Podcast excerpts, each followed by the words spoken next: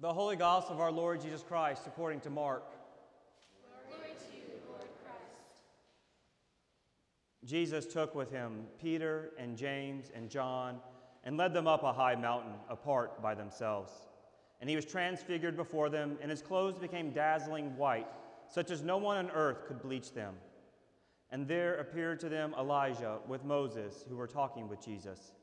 Then Peter said to Jesus, Rabbi, it is good for us to be here. Let us make three dwellings one for you, one for Moses, and one for Elijah. He did not know what to say, for they were terrified. Then a cloud overshadowed them, and from the cloud there came a voice This is my son, the beloved. Listen to him. Suddenly, when they looked around, they saw no one with them anymore, but only Jesus as they were coming down the mountain. He ordered them to tell no one about what they had seen until after the Son of Man had risen from the dead. The Gospel of the Lord. How do people connect with God? How do people connect with the divine? Uh, a lot of people in a lot of different cultures across uh, time and around the world have tried to answer that question, and there's been all kinds of ways that people have come up with to try to connect with the divine. Uh, some people have offered sacrifices. Others have talked about going and being alone in nature.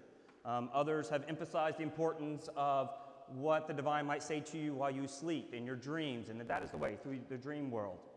Others might talk about studying some sacred text or scripture and saying, through the study of that is a way to connect the divine. And, and on and on and on, right? There's so many ways that people have tried to answer that question. How are we going to get in touch with the divine? God gave the Jewish people kind of three ways that we see in Scripture to connect with God. Three principal ways. Uh, one of those ways we can see from a passage in Exodus chapter 24. In this passage, uh, Moses has received the law, the commandments from God, and now has presented them to the people, and the people all hear Moses read these laws, and the people respond, oh, That sounds great. We're going to follow these commandments. We're going to do what God asks us to do. And then later on the chapter, in verses 9 and 10, this is what it says Then Moses and Aaron and Nadab and Abihu and 70 of the elders of Israel went up. And they saw the God of Israel. Under his feet was something like a pavement of sapphire stone, like the very heaven for clearness. God did not lay his hand on the chief men of the people of Israel. Also, they beheld God and they ate and drank. So the people, they receive the law, and then the leaders of Israel, they get to go up and they have this experience there on the mountain with God where they eat and they drink with God and they behold God and they're close and near to God. So, one of the chief and principal ways that the people had to connect with God was through the law, through the commandments. And so people said, We're going to keep the law, we're going to study the law, and by this, we can know God and be in relationship with God. Another way that shows up, appears, and that we can see an example of is in 1 Kings chapter 8. There, God provides another means and way for the people to connect with God. Here in 1 Kings chapter 8, uh, King Solomon has, uh, and the people have been working mightily to build the temple for God in Jerusalem on the mountaintop there and they have this dedication ceremony and a worship service, and all the people gather together and they kind of open the doors to the temple and they're going to begin to use the temple. And there in verses 10 and 11 gives a, a small description about what happens there.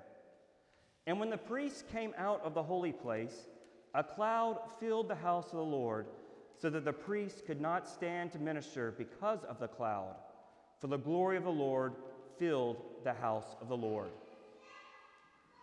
There in the dedication of the temple, God shows up to be with the people in the form of this cloud, and God's presence is there.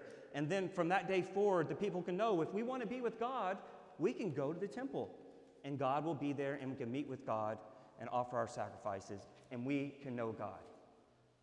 So the law is provided, the temple is provided so that people can know God. And then a final third way that we see an example of appears in our reading this morning from 2 Kings.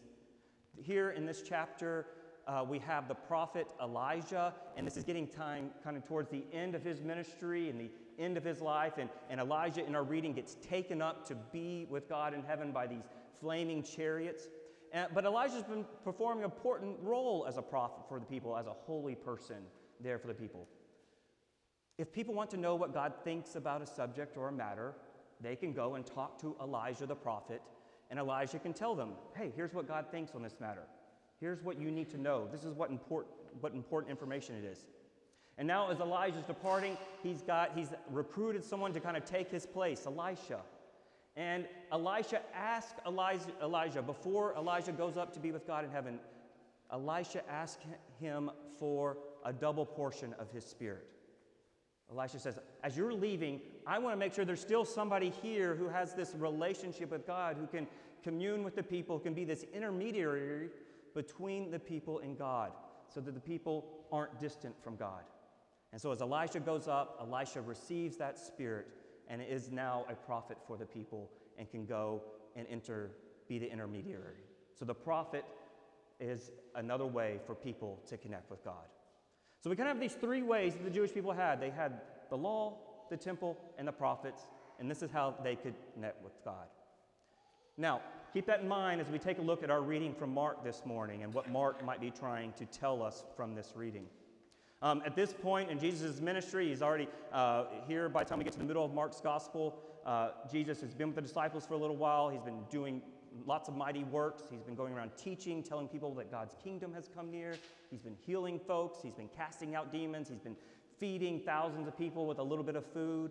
Uh, he's been calming the storms. He's been doing miraculous things, and the disciples have bore witness to this as they've traveled with Jesus. And now, here in chapter 9 of Mark's Gospel, Jesus takes a few of the, those disciples, James and Peter and John, and they head up on the mountaintop. And there they get to behold another miraculous sign. Jesus becomes glowing white. He's dazzling, right? Uh, the, the text talks about that it's, it, he's so, it's whiter than any kind of launderer could make, make him, right? That's how glowing white, sparkling, and brilliant he appears. And while he's glowing this way, we have Moses shows up and Elijah shows up, and they all have a conversation. Jesus and Moses and Elijah are there communing with one another. And in the midst of that, then this cloud descends upon the mountain. And there from the cloud, a voice comes out, says, This is my son, my beloved. Listen to him. One of the things I think Mark's gospel is trying to tell us with this story is that those three primary ways that the Jewish people had to connect with God the temple, the law, and the prophets that are all present there on that mountain, right? Moses representing the law, Elijah representing the prophetic tradition, God appearing in a cloud represents the temple. That's where God's presence is, is there in that cloud. That all three of those ways of connecting with God are now pointing to Jesus. They're all pointing to Jesus now. Mark is trying to tell us if you want to know God, look at Jesus. Jesus has been given to you so that you can know God, that you can be with God. For us today, we can rejoice. We can be thankful that God has made known to us in Jesus. We don't have to wonder or be confused or guess at how we can connect with God. God has said to us, we can know God through Jesus. And by coming to Jesus, we can have a relationship with God. This is what Jesus has provided for us through his life, death, and resurrection. And so, beloved, today, today, rejoice. Be thankful. Be thankful that you can know God because of Jesus. And hold on to that. And remember, if you're ever wondering, how can I find out who God is or where God is or connect with God? Just turn to Jesus. Jesus is ready to receive you and be in relationship with you, and you can know God through Jesus.